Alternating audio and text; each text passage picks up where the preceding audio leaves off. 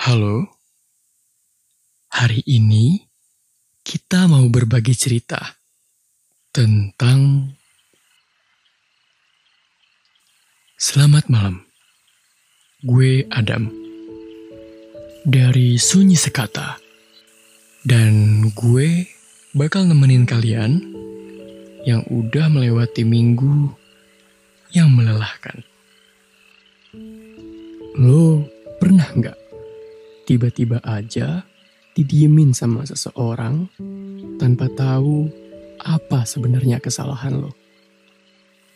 Atau emang didiemin karena melakukan kesalahan sampai lo ngerasa frustasi banget?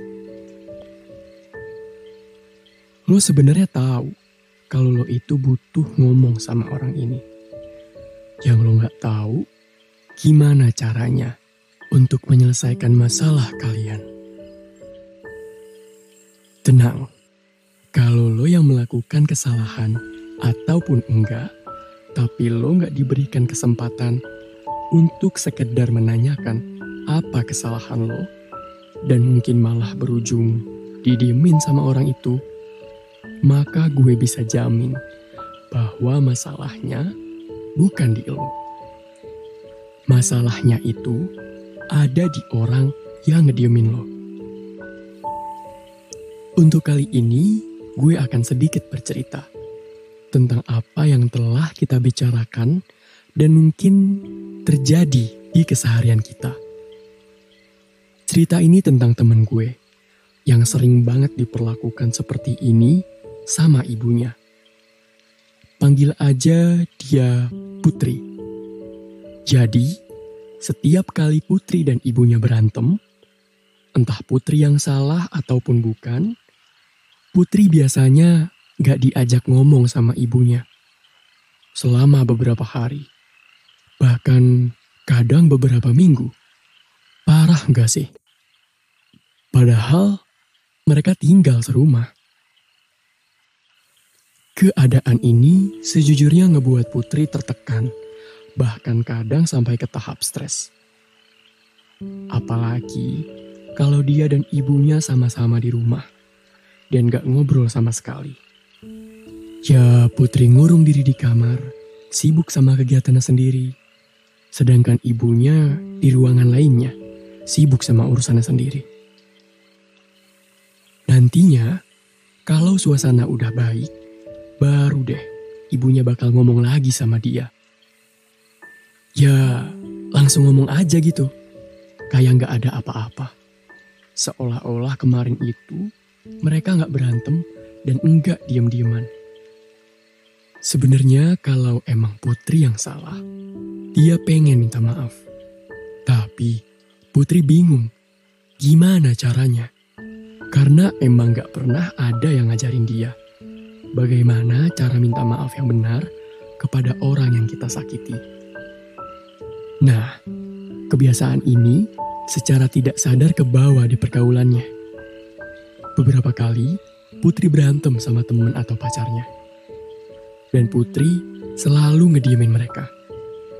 Persis seperti bagaimana ibunya mendiamkan Putri ketika mereka bertengkar. Mungkin beberapa teman bisa ngerti sifat Putri. Yang jadi masalah kalau yang gak paham sifatnya. Akhirnya malah jadi strangers. Menariknya adalah Putri gak pernah ngerasa bahwa hal ini salah. Dia meyakini bahwa hal tersebut biasa saja. Karena di keluarganya pun juga seperti itu. Sampai kemudian Putri kuliah dan harus merantau. Mau nggak mau, suka nggak suka, dia jadi cuma punya teman untuk diandalkan. Nah, di sinilah Putri mulai mendapatkan pencerahan.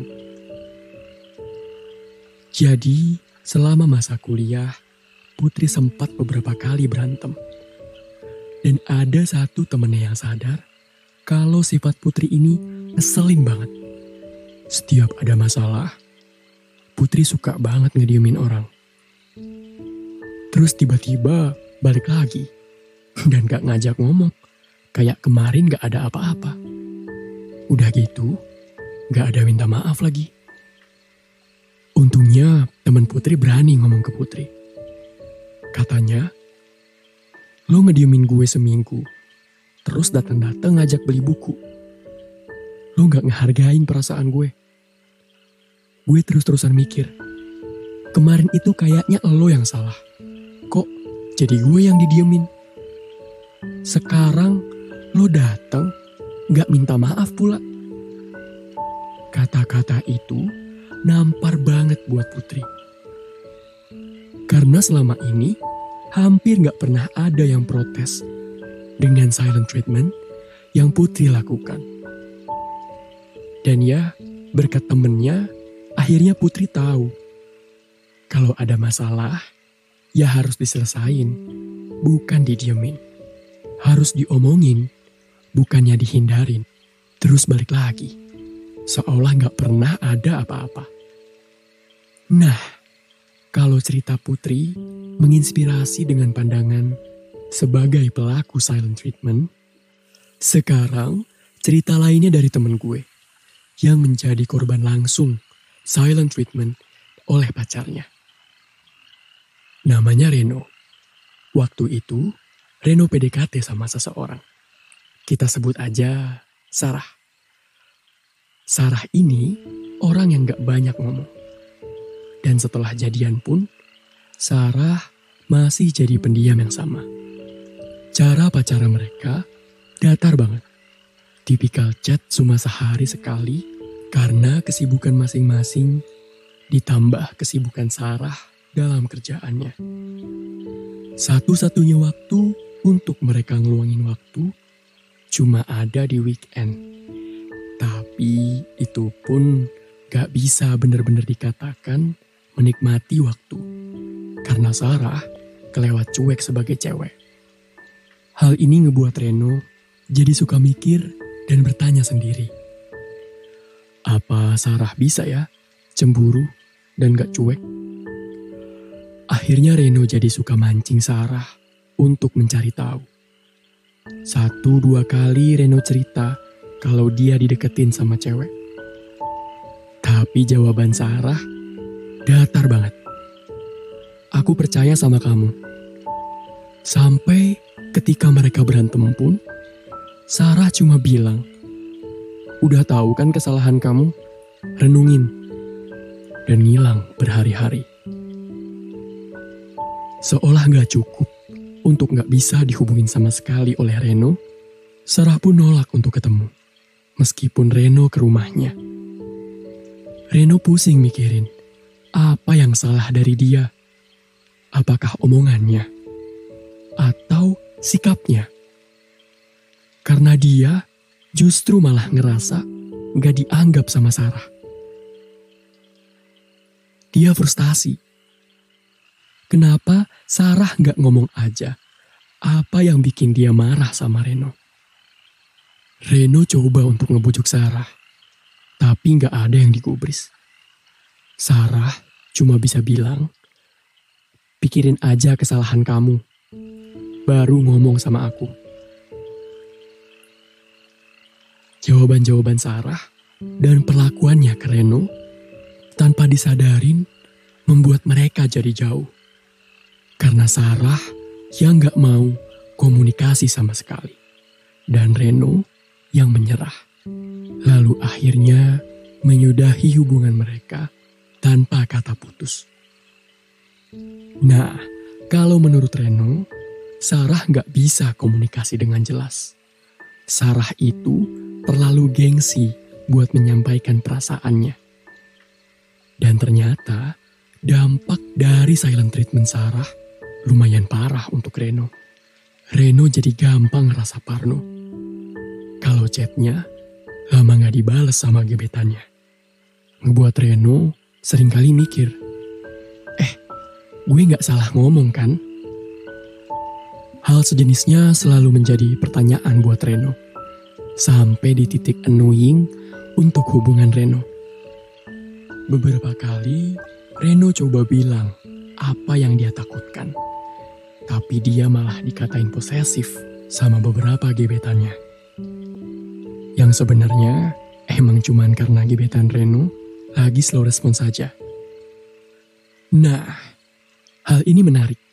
Menurut gue pribadi, sebagai pendengar dan pengamat cerita malam ini, sebenarnya silent treatment ini benar-benar cuma membawa dampak negatif kepada siapa pun pihak yang mengalaminya. Mau jadi pelaku, ya lo nantinya dijauhin sama teman-teman lo. Lo jadi kurang punya kesadaran diri. Lo nggak tahu di mana letak semua kesalahan lo. Dan lo akhirnya frustasi sendiri. Karena lo gak pernah benar-benar paham cara menyelesaikan masalah-masalah lo itu. Bahkan kata maaf pun gak keluar dari mulut lo. Sedangkan korbannya bisa jadi seperti Reno. Pasti ada saja dampak yang akhirnya membekas. Lalu jadi merugikan bagi korban dalam menjalani kehidupannya. Makanya, perlu banget nih kita pahami bahwa silent treatment need to stop. Kita wajib menghentikan kebiasaan mendiamkan dan seolah kabur dari masalah yang berakhir tidak terselesaikan.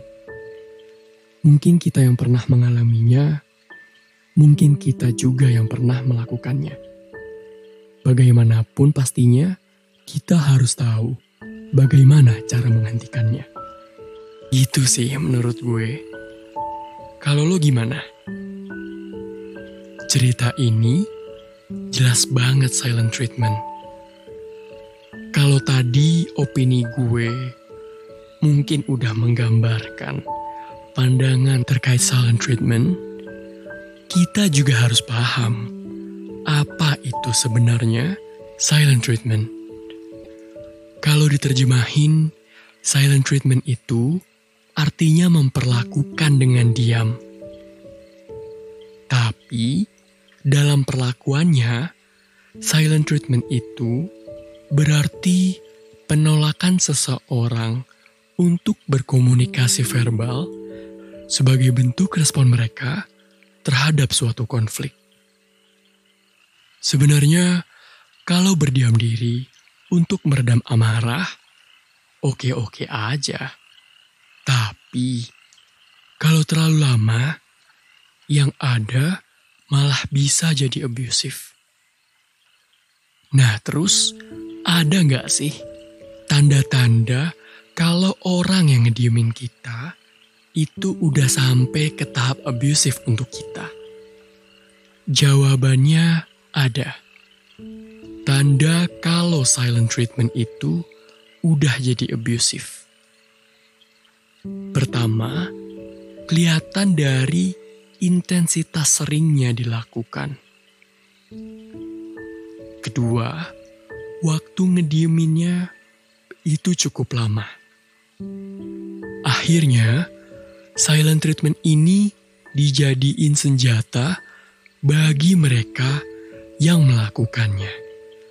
Supaya mereka ini punya kontrol mereka jadi senang setelah berhasil ngediemin kita.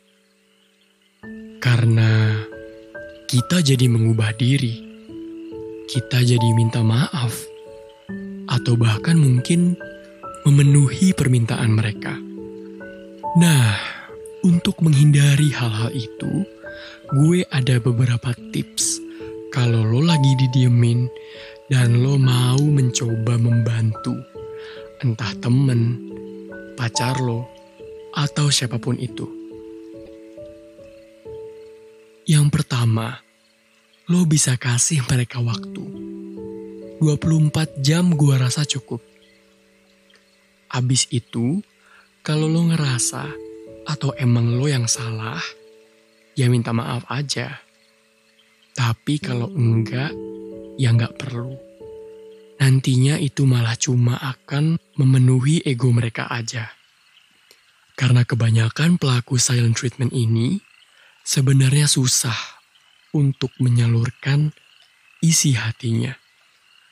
Jadi, untuk bisa memberanikan mereka mengatakan isi hatinya, lo bisa bilang ke mereka, "It's okay to be vulnerable." Lo juga bisa bilang, kalau dengan mereka ngomong secara jelas, lo bisa ngerti dan bisa jadi lebih baik dalam memenuhi keinginan mereka. Yang paling penting adalah buat diri kita untuk jadi pendengar yang baik. Siapa tahu mereka sebenarnya udah coba untuk ngomong. Cuman kita aja yang akhirnya kurang mendengarkan. Kalau ini sih bukan abusive silent treatment, tapi kitanya aja yang gagal memanusiakan sesamanya. Jadi, pahami ya beda dan caranya. Segitu dulu cerita kali ini. Buat yang mau berbagi cerita, bisa DM ke Instagram kita di Sunyi Sekata. Gue Adam, sampai jumpa di episode Sunyi Sekata minggu depan. Try to consider what people think, feel, and say. Let's communicate better.